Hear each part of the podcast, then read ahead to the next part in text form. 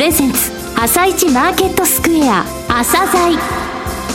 この番組は企業と投資家をつなぐお手伝いプロネクサスの提供でお送りします。皆さんおはようございます。アシスタントの長野静香です。それでは早速スプリングキャピタル代表チーフアナリストの井上哲夫さんと番組を進めてまいります。井上さん本日もよろしくお願いします。よろしくお願いしますさて29日のニューヨーク株式市場でダウ工業株30種平均は続伸前の日に比べ86ドル63セント高の16,535ドル37セントで終了していますまた、ナスダック総合指数は3営業日ぶりに反発。29.142ポイント高の4103.543で終了しています。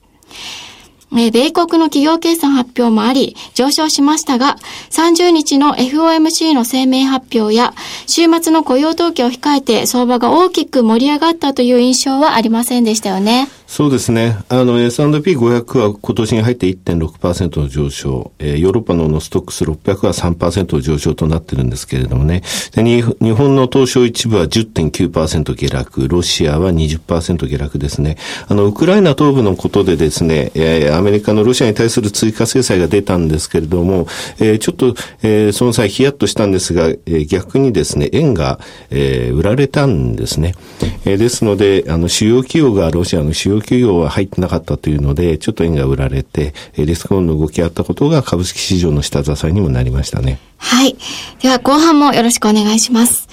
続いては、朝鮮今日の一社です。朝鮮今日の一社。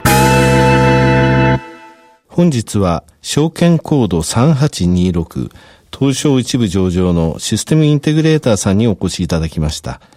お話しいただきますのは、代表取締役社長でいらっしゃいます、梅田博之様です。本日はよろしくお願いします。よろしくお願いします。えー、御社を東証一部上場というふうにご紹介することができるようになりました。1月22日に東証マザーズから、えー、2部を飛び越えて東証一部にご昇格されました。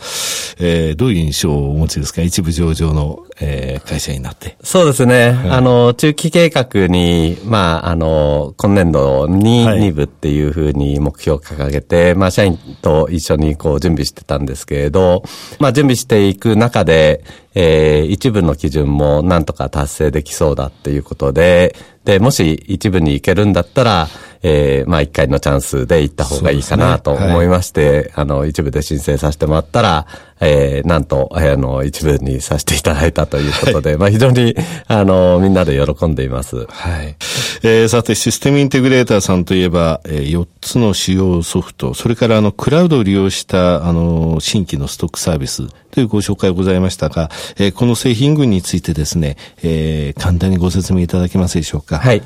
あの、当社はソフトウェアの企業なんですけれど、はい、言われたものを作るっていう請負型のソフトじゃなくて、あの、自社商品を作るという、えー、そういうスタンスでやってます。で、そのソフトも、アメリカで流行ったから、じゃあ日本で作ってみようっていうんじゃなくて、こんなのが3年後、5年後に、えー、ひょっとすると必要になるんじゃないかっていう、まあそういう自分たちで企画して、それを製品にして売るっていう、はい、ちょっとそういう独創的なパッケージをいろいろ作るっていうことをやってます。はいで、えー、創業して1年目、もう今から、えー、18年前になりますけれど、に出したのが、えー、日本で初めての e コマースのパッケージで、はいえー、SI ウェブショッピングっていう、えー、パッケージ。これが今、1本目の柱になってます。すね、こちらにつきまして、あの、どれぐらいの企業さんそうですね。あの、まあ、累積になりますけれど、1100社の累積実績を持ってまして、はい、まあ、皆さんがよく知っている、えー、会社に相当、えー、多く使われています。そうですね。これ e コマースっていう言葉がない頃に作られたんですね。そうですね。まあ、インターネットが世の中に登場してきたときに、あ、ひょっとすると将来、えー、そういうインターネットで物を買う時代になるんじゃないかなと思って、はい、じゃあパッケージ作ろうと いうふうにちょっと考えて作りました。18年前。はい。えー、昨年2月の決算を見ましたら、その前の年からですね、このソフトが50%ぐらい売り上げを伸ばしてたんですよね。はい。いや、16年、17年経っても伸び続けるソフトってすごいですね。そうですね。はい、まあ EC 市場自体がずっと伸びてるっていうこともありまして、はい、まあその中で、えー、まあ我々もいい製品出した時に伸びるとかですね。まあいろいろそういうのがありまして、まあ、はい、あの、あの時はちょっと出来すぎだったかと思います。残りの3本についても。はい。二つ目がですね、同じくインターネットの技術を使った ERP っていう統合型機関業務パッケージっていう、はいね、製品なんですけれど、えー、グランディットという製品を、えー、事業展開してます。それから、えー、三つ目が、我々 IT 企業っていうかソフトウェア企業が使うと便利だっていう、はい、えー、ソフトで、あの、開発、えー、支援ツール、まあ、開発をこう、効率化するようなツールですね。これ業界ですごく有名ですね。そうですね。はい、あの、SI オブジェクトブラウザーという名前なんですけれど、はい、あの、エンジニアだったら誰でも、あの、当社の社名よりも実はこっちの方が有名ぐらいな、え えー、まあ日本ではデファクトスタンダードになってる製品です。はい、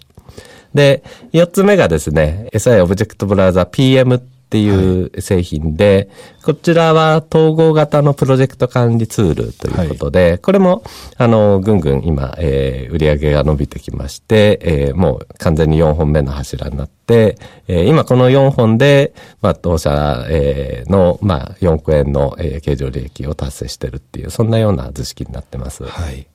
クラウドを使った、えー、新サービスについても。はい。で、時代が、あの、ソフトウェアのパッケージからクラウドに行く過程で、新しい製品はクラウドでやっていこうとい。うことで、はい、一つが、モバポタっていう製品で、はい、これはあの、オンライントゥオフラインっていう、O2O っていうちょっと言葉があるんですけれど、ね、まあそれ、その言葉の先駆けとなるような製品で、まあいろんなリアル店舗の売り上げを伸ばすっていうような製品を作っています。はいそして最後が、えー、OBDG と訳してるんですけれど、はい、えー、設計書ジェネレーターという、これも相当独創的な考え方なんですけれど、あの、設計書をワードとかエクセルとかじゃなくて、えー、ちゃんとシステムで設計書を作ろうっていう、まあそういう発想の製品になってます。はい。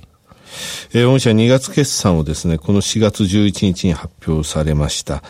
利益をですね、利益と売上を製品区分別に発表されてるんですけれども、何か特徴的なことはございましたでしょうか？そうですね。まあ、当社はいろんな製品出しているっていうところで、あの、まあ、この製品が伸び悩んでる時にこっちが伸びるとかそういうのがありまして、はい、毎年主役がちょっと変わったりするんですけれど、去年は、えー、先ほどの ERP の製品ですね。はい、これ、これと、それから、えー、プロジェクト管理の製品、OBPM って略してるんですけれど、はい、この2製品がかなり好調に伸びてっていう感じの年だったんですね。そうですね。見ま、見させていただきました。グランディとは7割ぐらい、そうですね。売上7割増で結構大変でした。はい、えー、OBPM っていうのは SI オブジェクトブラウザー PM ということですね。はい、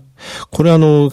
ERP、あの、統合型機関業務システムをグランディットで構築されて、アドオンモジュールも、えー、作られて、他の会社さんもね、御社のアドオンモジュール買ってるぐらいですので、そういうやっぱり知識ってものが、この SI オブジェクトブラウザー PM に生きたということですかね。そうですね。あの、当社はあの ERP を作ったっていうところが強みがありまして、はい、で、その ERP 的な発想をプロジェクト管理の、えシステムに導入するっていうのは結構あの、世界で初めての試みなんですけれど、それが非常にうまくいったかなと思ってます。私も OBPM って言わせていただきますが、この OBPM って非常に利益率高いですね。そうですね。はい、あの、ほとんどそのまま使っていただくような、えー、完成度持ってるんで、はい、あの結構利益率高いそういうソフトに育ってます。はい、こちらがあの、ここ2年見てますとね、えー、徐々に徐々にあの、4本目の柱としてきちんと育ってくると利益率高いので楽しみですね。そうですね。もう本当に、ああの、まあ、子供で言うと、四男の子供が、なんかお兄ちゃんと肩並べたよ、みたいな、そんな感じになってますかね。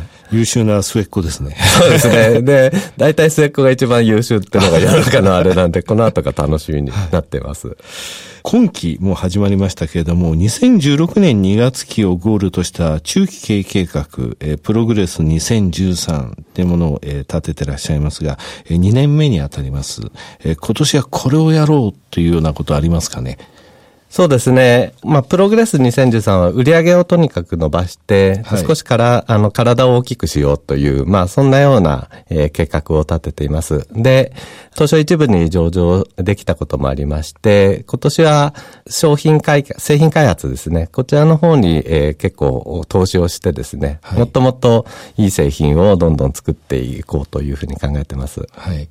えー、ただ終わった2月期の決算って前期に比べて34%売り上げ伸びてるんですよね。えー、その前の日も29%ですので、さすがにこのまま、あのー大きくなっていくと言いますか、売上が伸びるっていうのは、あの、今年来年のところでは見込まれていないというふうに考えてよろしいですか ?30%、4年も5年も同じ速度ですね。そうですね。まあ、とりあえずは、あの、二桁成長を続けるっていうぐらいの、あの、はい、目標にはしてるんですけれど、このプログレス2013の1年目が、まあ30%の成長だったもんですから、ねはい、一応、えー、3年目のゴールは変えない。えー、つまり、あの、ちょっと見かけ上今期は伸び率が低いような形に今なってるんですけれど、はい、まあ今期も順調に伸びたら、まあどっかで、あの、もうちょっと高い目標に変えるかなっていう、まあそんな風に見てます。もし初めの数字は結構コンサバティブですからね。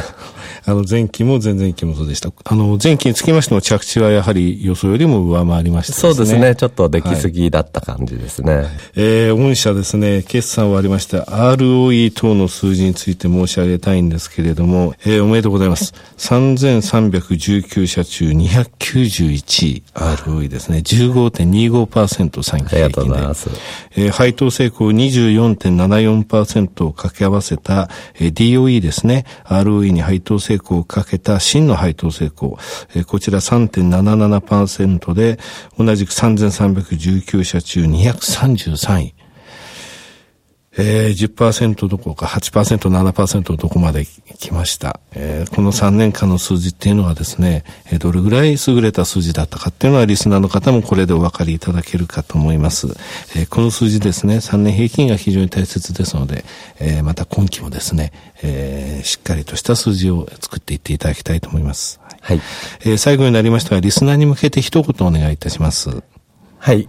えー、まあ、前期の数字でですね、これで、えー、3年連続、まあ、過去最高の、まあ、売上利益を更新ということができていまして、で、ねはい、ボーンと一気に、例えば倍とかですね、いう形じゃなくて、この、あの、売上利益の最高益を更新するのを4年5年っていう、まあそういう形で着実にちょっと大きな会社になってって、まあ本当の意味の一部上場企業にふさわしい会社に、えー、なろうと今思っていますので、はい、ぜひ応援をお願いします。はい、えー、3年間で、ここ3年間で売上が倍になりました。で、これからはこの利益、最終利益っていうところを、えー、最高益を、えー、ゆっくりでも、えー、確実に、えー、毎年取っていきたいということですね。はい。はい。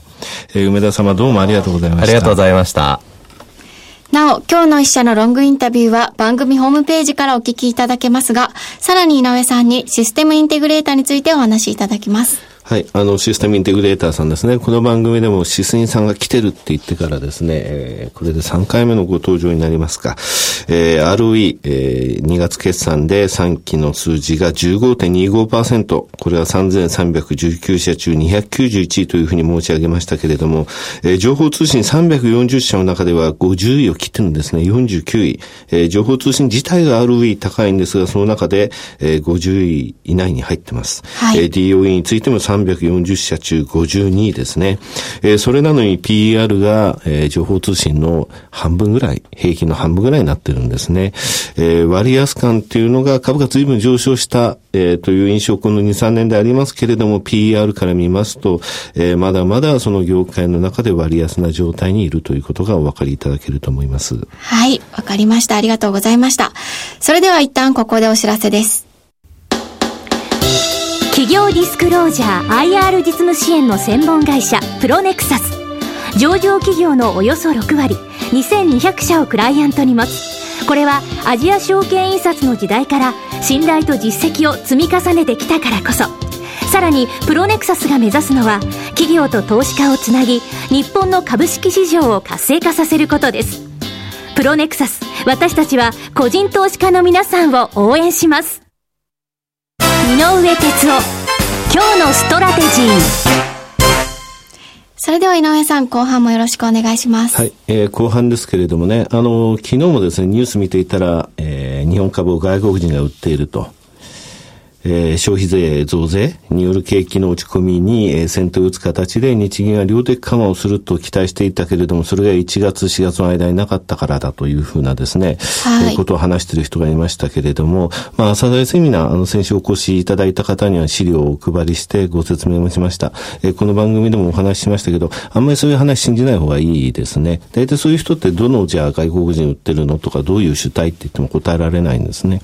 あの、11月、12月に3兆円ヨーロッパは買ったことは確かですと。えー、ただその3兆円買ったのはフランスなんですね。で、1月2月については1兆6000億フランスがやっぱり売り越してると。外国人の売り越しってのはフランスの売り越しなんですが、フランスとかドイツって実はヘッジファンドないんですよ。えー、この関係者でもそこの国、両国に出張で行ったって話はあまり聞かないんでね。えー、それで国として日本株どれぐらい持ってるかっていうと、以前も申し上げましたが、アメリカの10%未満なんですね。ですので、これはフランス系の証券会社が、えー、最低取引、えー、現物を買って先物とかオプションを売ると、えー、そういうポジションを積み上げて、それを外しただけの話なんですね。ですので、えー、外国人、えー、特に欧州って1兆円買いコスト3ヶ月ぐらい買わないんですね。で、それの、えー、タイミングに入っていると。えー、2月から6月まではボックス内の動きでしょうということなんですね。えー、それでそうなりますとね、じゃあ年初来どうかっていうと、アメリカが、えー、先ほど言いましたけど、1%から3%ぐらいえー、上昇。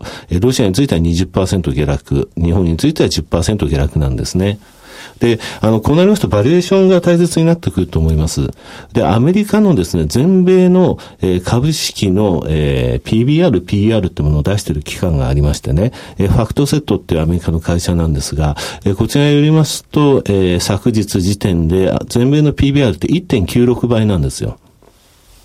で、これですね、昨年の12月の末から今年の1月の中旬まで2倍から2.04倍ぐらいいったんですね。やっぱり PBR2 倍ってところに一つ壁があると。じゃあ2倍はどれぐらいなのっていうと、ダウで計算しますとですね、こちら17,200ドルぐらいのところになるんですね。やっぱりそこら辺まで上昇すると、今の、まあ、決算発表されてますけれども、え、なかなか、え、厳しくなってくるかなと。え、ただ年末時点で18倍だったアメリカの全米 PER ですけれども、今16倍ぐらいぐらいなんですね。ですので PBR の2倍っていうのはきちんと固められて、マーケットは納得した後に今度は、えー、PER の18倍っていうところを目指していくのかなと思います。えー、日本の方ですけれども、今、東証一部のあの PER15 倍ちょっと割れたぐらいですね。ただこの15倍ってオーストラリアとかフランスとかですね、インドで見ても同じぐらいのレベルなんですね。えー、決してその日本株が割安に放置されているとか、えー、割高な状態であるということもないというふうに思ってます。えー、となると外国人でないとなりますと、やはり個人の売買がやや低調なんでね、